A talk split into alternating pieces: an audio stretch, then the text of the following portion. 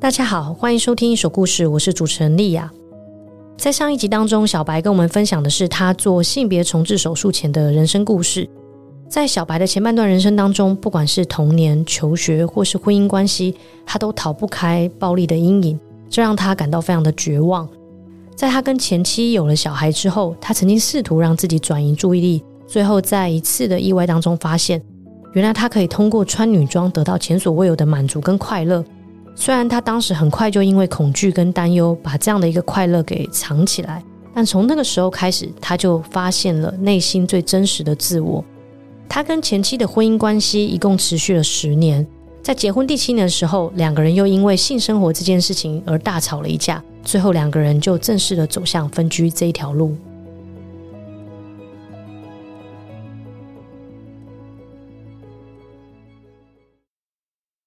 我离开这个婚姻的家，但是我没有真正离婚啊，只是分居。但是分居，我找到自己的生活空间，所以我也是在分居了大概三个月吧。因为其实我在结婚七年的后期有忧郁的倾向，也是曾经寻求心理医师、精神内科的一个治疗。但是我觉得没有完全好，所以我分居之后呢，我就再去找其他的咨商师。所以当时我就找到一个身心灵机构，一个咨商师帮我做咨商。当时我跟他讲了讲，他有逐步的让我去清掉内在的垃圾，帮我把整个人解放出来了。所以当时我受到这个智商的启发，我就突然间从小到大。好像隐约有个事情没有去做，我就觉得我就是想要朝着成为女人这个方向走，因此而开启我想去做女生这条路，所以我就在自己分居之后的那个租的空间，开始去寻找相关资料，然后去加入相关的社团。然后当时我就是看到一个，哎，伪娘，她怎么穿得像女生的样子？好像可以。问他们吧，他们可能知道些什么。然后就是去跟他们做互动啊。然后，哎，好像因为他们穿的女生衣服，那我就去买穿。那穿穿，虽然得到一个满足，但是我觉得他们好像是在就是当做一个兴趣在玩，他们不是真的想成为女生。所以我当时就跳到另外一个俗称跨性别这个领域，然后就找到。有想要去进行性别重置手术的人，就找到一些管道跟方法，对，所以我就开始去研究要怎么样一步一步变成女人的这个步骤，跟一些就医、拿药、跟手术医师相关的资料跟管道。对，我就觉得，那我就开始这样做了，因为我知道这婚姻是回不去的，而我因为分居。我不可能再去低头了，即使没有离婚，我要这么做，因为我受到算是智商师给我的启发，让我做自己。因为我从前半生就不做自己，以至于说我过这么惨，所以他鼓励我要做自己，所以我觉得那我就这么做吧，因为这就是所谓的每个人在这个人生，他有他的使命要做。我觉得我使命就是跨过这个性别，去做我可以做的事情，而且法律所允许的。然后就我所了解，这个东西是法律所允许的，甚至可以性别重置之后呢，换身份证，有个新的女性身份在社会上生存。所以我愿意这么做。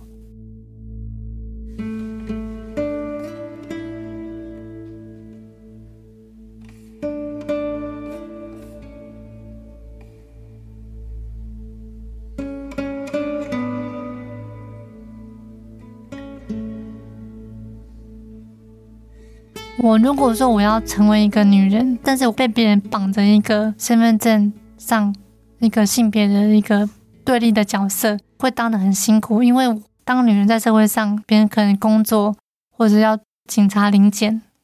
然后如果说，哎，我到时候我性别重置做完，然后整个人看起来是一个女性的角色，她整个证件都不一样，我会觉得我会被人用异样眼光看待，或者说被歧视之类的。为了避免有后续那些社会生存的问题跟被歧视的问题，尤其是职场，所以就需要去脱离还在结婚当中这个角色。对，所以其实分居当中其实也在等啊，等看什么时候能够离婚。然后后来呢，因为我就是婉拒他想要复合嘛，又在过一段时间之后呢，就是我就一直在跟他讲说，呃，小孩我可不可以单独见面？然后他不要啊，说请律师寄存证信函跟他知会说，我有提这个需求，但是他不让我这么做。前一年呢，因为小孩要上幼稚园，因为他的外婆、外公。算是早上没有办法去送他上学，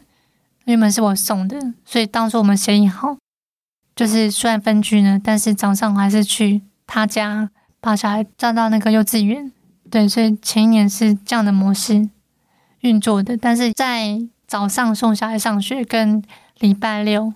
可以跟小孩有互动，但是他不会让我单独想跟小孩在一起，他是会跟着走，跟着看这样子。分居的当中呢，我其实有跟他出柜，也是因为我跟他出柜，又加上我提律师存证信函，让他觉得很烦，所以他才会决定可以同意离婚。其实，在分居出来一年多了，我就找到些资料可以做这些事情，我很高兴可以做性别重置，可以当女生，我就去买了衣服，也也穿，然后开始看医生，有服药，然后。我觉得这个事情是不大能够回头的，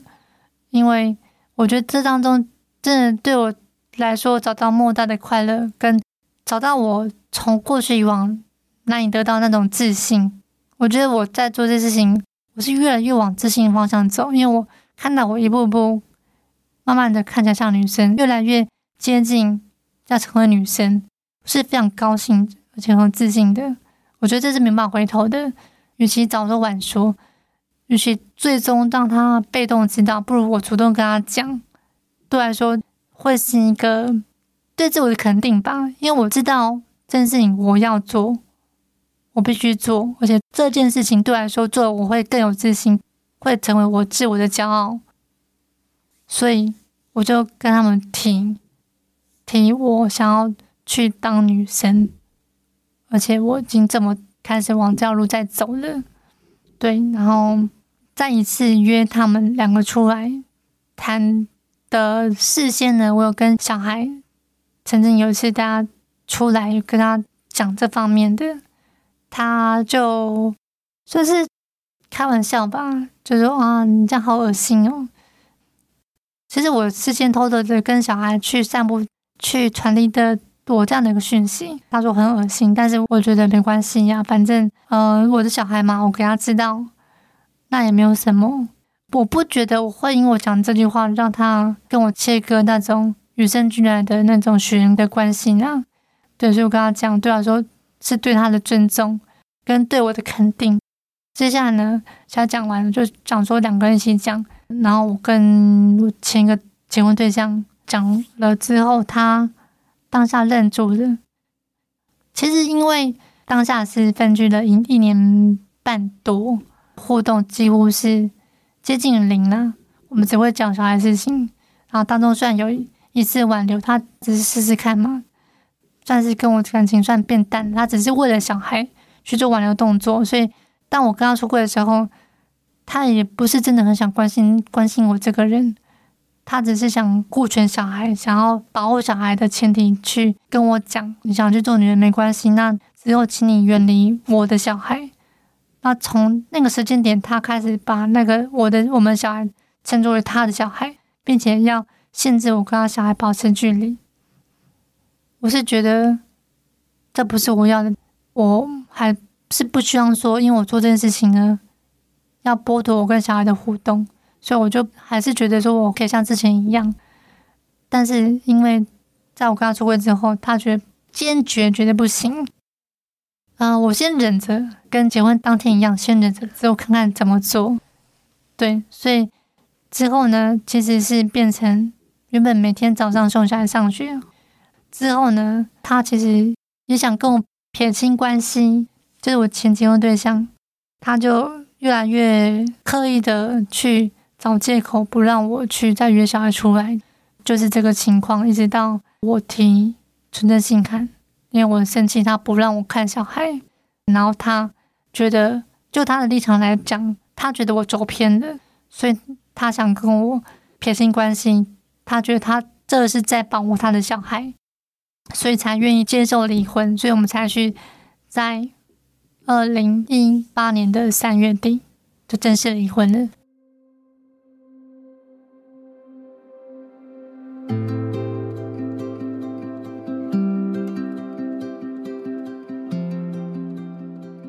小白跟前妻离婚之后呢，他就更加的义无反顾，决定要变成一位女性。二零一九年三月十三日，这一天是小白正式进行性别重置手术的日子。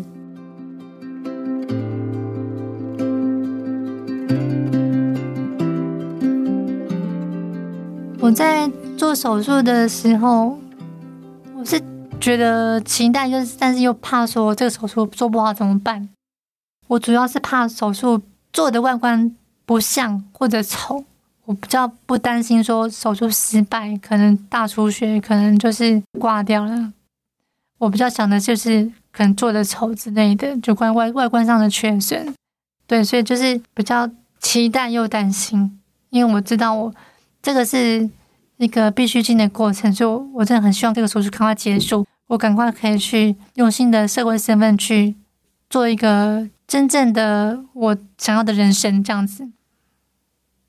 麻醉手术退掉是觉得蛮蛮麻的啦，然后上面肿一大包，然后就还蛮虚弱的，嘴唇发白，很干，然后可能因为大量脱水吧，就有点很弱的身体，感觉到下面肿肿的。我第一个念头是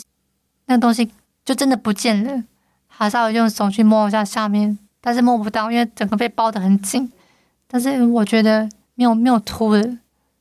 就是你其实是卸了一个大石头的，终于我生命拿回了主控权，拿到了一个新的身体，这就是我人生新的开始的起点吧。当时就很高兴啊，甚至有跟我哥讲啊，我哥还过来看我啊，对啊，买东西过来给我吃啊。之后的跟家人气氛就是，虽然说家人很难接受的，但是对我来说是很高兴的啦。然后很高兴的那情绪有感染到他们，他们就也就接受了，算是慢慢的接受。我在手术之后呢，比较大的问题是在职场的适应。我在手术前后都是在同一个大公司，因为我当时已经离开婚姻了，其实是一个小解脱啦。但是因为我当时已经穿女装了。然后在职场上，其实我都蛮提心吊胆的，因为我知道只要我一被发现什么，别人掉身份证，我就会很难堪，然后就会被歧视。所以我是一直怀着那种不定时炸弹会被歧视这种状况下去度过手术前的职场人生。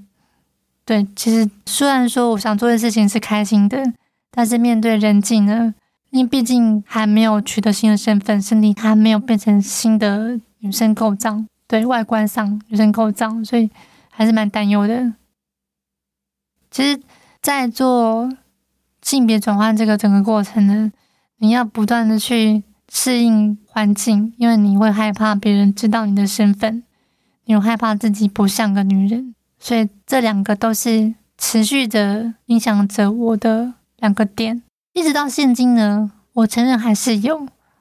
所以这两个是做性别转换的人碰到一个算是蛮大问题，在爱情在伴侣这方面呢，因为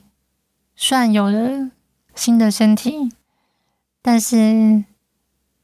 毕竟我觉得自我肯定很重要，非常非常重要。但我有了新的身体之后呢，我觉得我自己肯定还不是很够。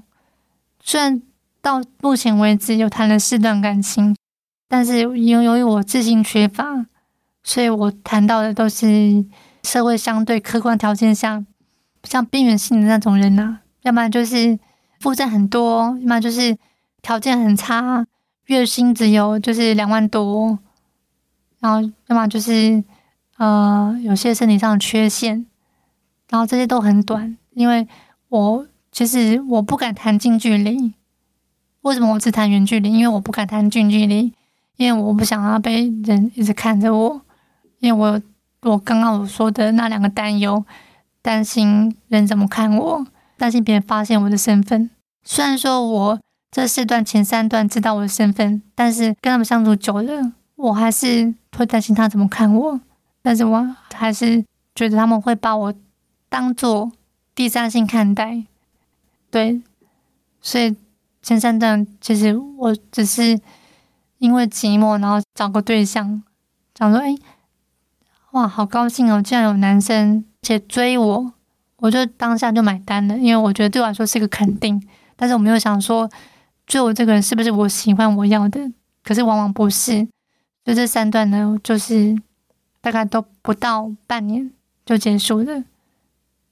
其实现在的我回想来看。”有点把他们当做肯定自我的一个对象，没办法真的去爱上他们，又没办法勉强自己啊。对，所以那三段远距离呢，就是在满足我跟肯定我的一个临时的对象。前三段让我鼓起勇气，想说我现在就是身体外观可以呀、啊，可不可以交一个正常对象啊？刚好就有这么一个台北的男生，通过交友软体正常的这样跟我互动，然后联系我，然后开始追我，而且对方其实社经地位条件算不错的，在职场上算是一个强人，就是有达到我的理想条件，大概七八十分，所以我就哎，好高兴，就交往了。但是交往到后来呢，其实也是受了一个很大很大的伤。天真的我以为，当我觉得他对方很喜欢我，就会不论因为我怎样，就会继续喜欢我。因为我有看过一些成功例子，我以为我会像那些成功例子一样，别人即使知道他的原生性别是那样子，好像是跨性别过来的一个女生，还是接受他，我以为我一样会是那个幸运儿。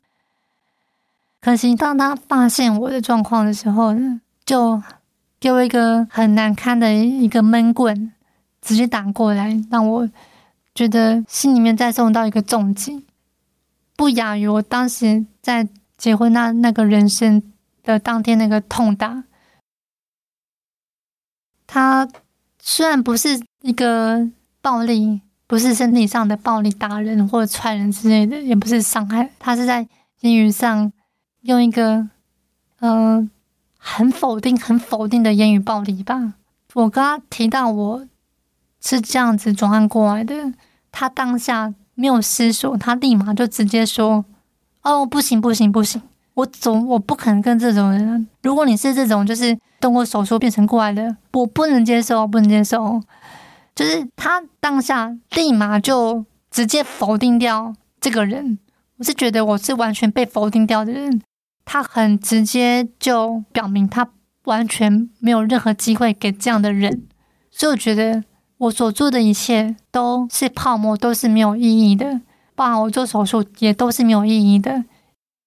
我其实我是很想要说，他喜欢的是我这个人的本质，而不是喜欢我的性别。我一直以来是在寻找这个关系，因为我觉得这这样子是最稳定、最不会有问题的。因为我也听过说，很多时候你一开始就自布身份，通常百分之接近一百都会直接哦否定。或者直接远离，因为大家不知道、不理解、不能同理，也排斥跟这个奇怪的族群互动，所以我知道大部分的情况会直接远离，直接就是封锁。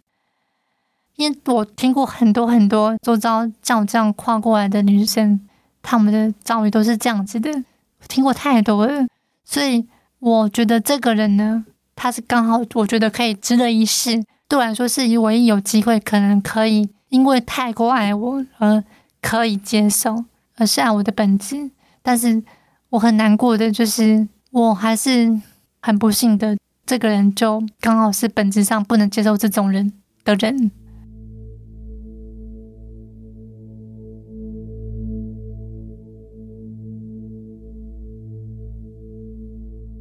我目前在二零一九年三月做完手术之后，心得就是，我们这族群在职场上，尽量尽可能的去隐瞒我们的状态是跨性别过来的，会比较好。因为就我所知，他们不大会接受这种族群，很多很多很多，听过不接受例子太多了。尤其是很多人，他们的外观本来就长得很阳刚了，他即使跨过来，身份证也换了，但是他们的外观的痕迹很明显，就是哎，好像哪里怪怪的，甚至哎，看起来哎很像男的，就是一样是被会被营养眼光看待。就是有做手术跟有有换身份证，以我的经验，这三年来，我还是算是因为我才刚。做完，我还蛮兢兢业业的，就是去做保养、去做运动，跟维持身材，因为我要让外观看起来像女的。即使很多人他都看不出来了，我还是会要求我这么做，因为我们现在是年轻啊，但是如果老一点呢，也许就是皮肤啊、什么外观啊都没有这么好的，也许就是会暴露一些男性的因子出来。对，所以这是三年之后的我还是会担忧的事情。我是一个不断的会去夹缝中求生存的人。其实我从小到大在家庭暴力跟婚姻暴力当中，我还是一直会是在夹缝中求生存。我一直在找寻方法，如何让我可以过得像正常人，甚至可能过得更好。因为我常常在担忧啊，坦白来说，虽然就是几乎百分之百的人，他不会去认真问我你是不是有去做手术，但是我就是因为我从小的那种因为害怕嘛，导致我很谨慎的个性，我还是怕说，那有个万一，别人会追追着我打，追着我问，即使外观看起来不是嘛，但是我很讨厌就是别人追着我打，追着问。假设这个追着我打、追着问的人是我情感对象呢，或者我职场的主管呢，我会很麻烦跟很受伤。我的我的感想就是，我希望自己变得更钝感吧，我太敏感了。用自己的实力去证明自己存在的价值，就不用再害怕别人怎么看我的外观了。我是这么觉得，所以我会在我的工作上的努力去得到成就，让别人的。焦点跟注意力放在我做的事情，而不是在我的外观，然后让别人更去懂我的内在，而不是去批判我的外在。希望能够让大家尽量变成不要以貌取人，不要以性别取人，不要因为他是怎么样就怎么样去刻板印象的对待人。这是我觉得我现在还能够不会这么负面的一个正面情绪我的。让我有动机好活下去的一个念头吧。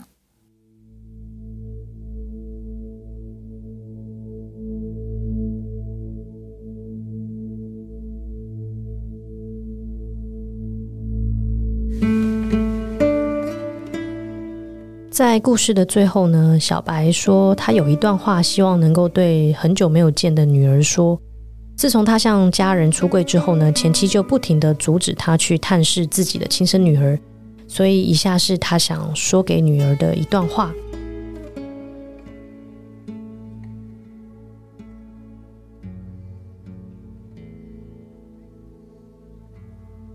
我想对我的女儿，亲生女儿说，我现在会做这个转变，变成。一个女人是我一直以来的使命，跟我想要成为真正的我才这么做的。希望你能够接受跟谅解，我也永远爱你。我其实虽然不能常常看到你，只是因为我不知道怎么表达，但是我愿意说我爱你。即使你不爱我。